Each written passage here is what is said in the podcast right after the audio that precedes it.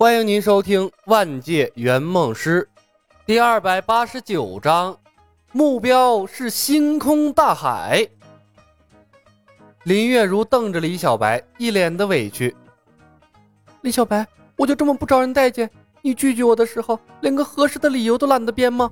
你怎么不说你是天上的神仙？天上的神仙也没有我的职业好啊！拜月的身影停住了。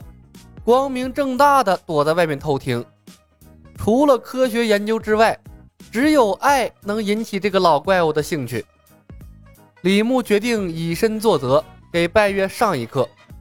傲娇的拜月不能被感情束缚住自由的手脚，当然，他更不想被拜月拉去做关于爱的试验，百分百通不过啊。李牧看着林月如，一本正经地说道。呃，好吧，月如，你猜的没错，我的确是天上的神仙，仙凡有别，我们不能在一起，否则会触犯天条的。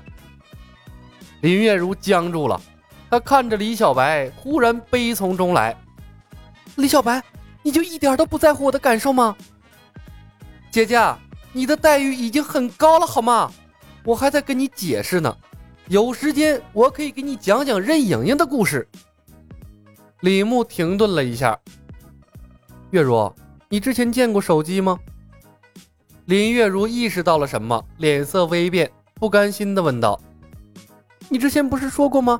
手机是你们村的特产。”李牧笑着看着他：“你信了？”林月如的眼泪顺着眼颊流了下来，在她满是灰尘的脸上冲出了两行洁白的痕迹。我信了，因为你和李逍遥长得一模一样，你们是失散多年的亲兄弟。月如，我骗了你和逍遥，其实我是另一个世界的李逍遥，在另一个世界有我的妻子和孩子，所以我不能接受你的爱，你明白吗？李牧随口编出了一个新的故事。李牧一直认为，圆梦师不能在任何世界留下情感羁绊。不知道别的圆梦师用什么方式帮客户圆梦，他无所顾忌的工作手段，最怕的就是各种各样的牵绊。在仙剑世界，完成客户的愿望之后，他可以拍拍屁股走人，走的毫无牵挂，能不能回来都毫无关系。一旦和林月如有了牵扯，以他的性格，他肯定会想办法把仙剑世界变成他的后勤基地。还要费尽心力为他打造一个安全的环境，甚至还要考虑后代的成长。还有最重要的一点，所有的任务世界都多灾多难，而且宿命很恶意的针对主角。一旦发生意外，林月如这样的人跟在天煞孤星命格的主角身边，难免会受到牵连。他不能把剧情人物带回主世界。更不能时时刻刻的留在任务世界孤独终老。最关键的一点，一大群圆梦师在霍霍主世界，鬼知道主世界以后会变成什么样啊！所以，在没有绝对的实力之前，无谓的感情就是给自己找麻烦。比如此刻，他接受了林月如，林月如就成了他在这个世界的软肋。外面的拜月先生肯定不介意用它来威胁自己，他又做不到真的拔鸟无情啊。既然不能真的冷血，那么做一个没得感情的许愿机，便是圆梦师的最优解。从成为正式圆梦师的那一刻，李牧看到了世界的变化，也就意味着他不可能停滞不前。有朝一日。他爬到了五星圆梦师的位置，探究到了公司的真相，可以为所欲为的时候，或许会考虑爱情。但那个时候，说不定他已经有了更高的追求了。圆梦公司凌驾于万界之上，等级太高了，林月如的吸引力不够，不至于让他搭上前程。林月如的身体止不住的颤抖。泪水怎么擦也擦不干净。小白，你在骗我，对不对？月如姑娘，他没有骗你。拜月不急不缓地从门外走了进来，轻巧的手机托在他的掌心。我可以为他作证，手机不是这个世界的产物，它里面存储的知识来自另一个世界。以目前这个世界的科技水平，做不出如此精妙的产品。是你？看到拜月，林月如的手下意识地握住了剑柄。拜月教主，你对小白做了什么？是不是你威胁他？月如，我和教主现在是合作关系。李牧说道：“我帮教主发展这个世界的文明，将来制作出穿梭时空的机器送我回家。”没错。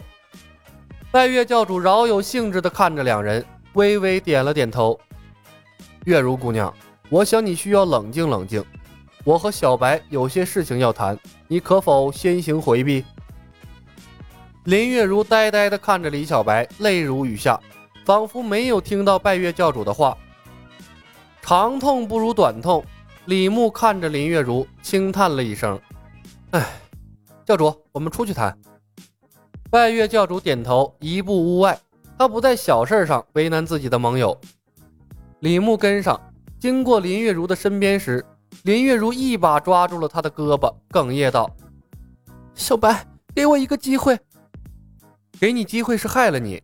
有些事情提前说清楚，对谁都好。”李牧轻轻拨开了林月如的手，迈步走向了屋外。拜月教主站在院子里，平静地问。小白兄弟，我看得出来他很爱你，你真的一点都不动心吗？这一道坎过不去了是不是？一大把年纪了，每天啊情啊爱啊，你害不害臊？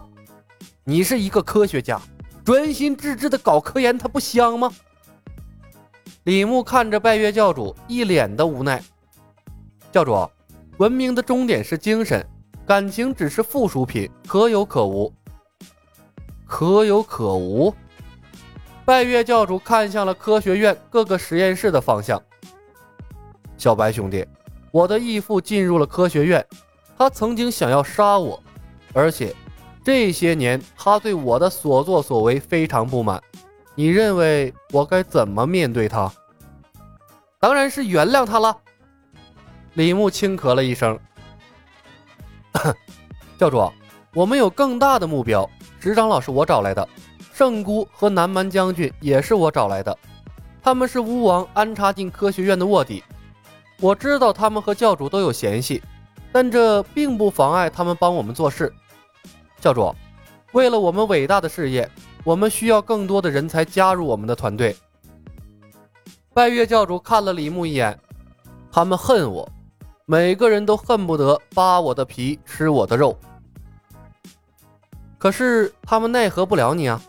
李牧道：“教主，你的目标应该放在星空大海，凡人的情感只会阻碍你的发展。文明的车轮滚滚向前，我们应该把有限的生命投入到无限的科学事业中。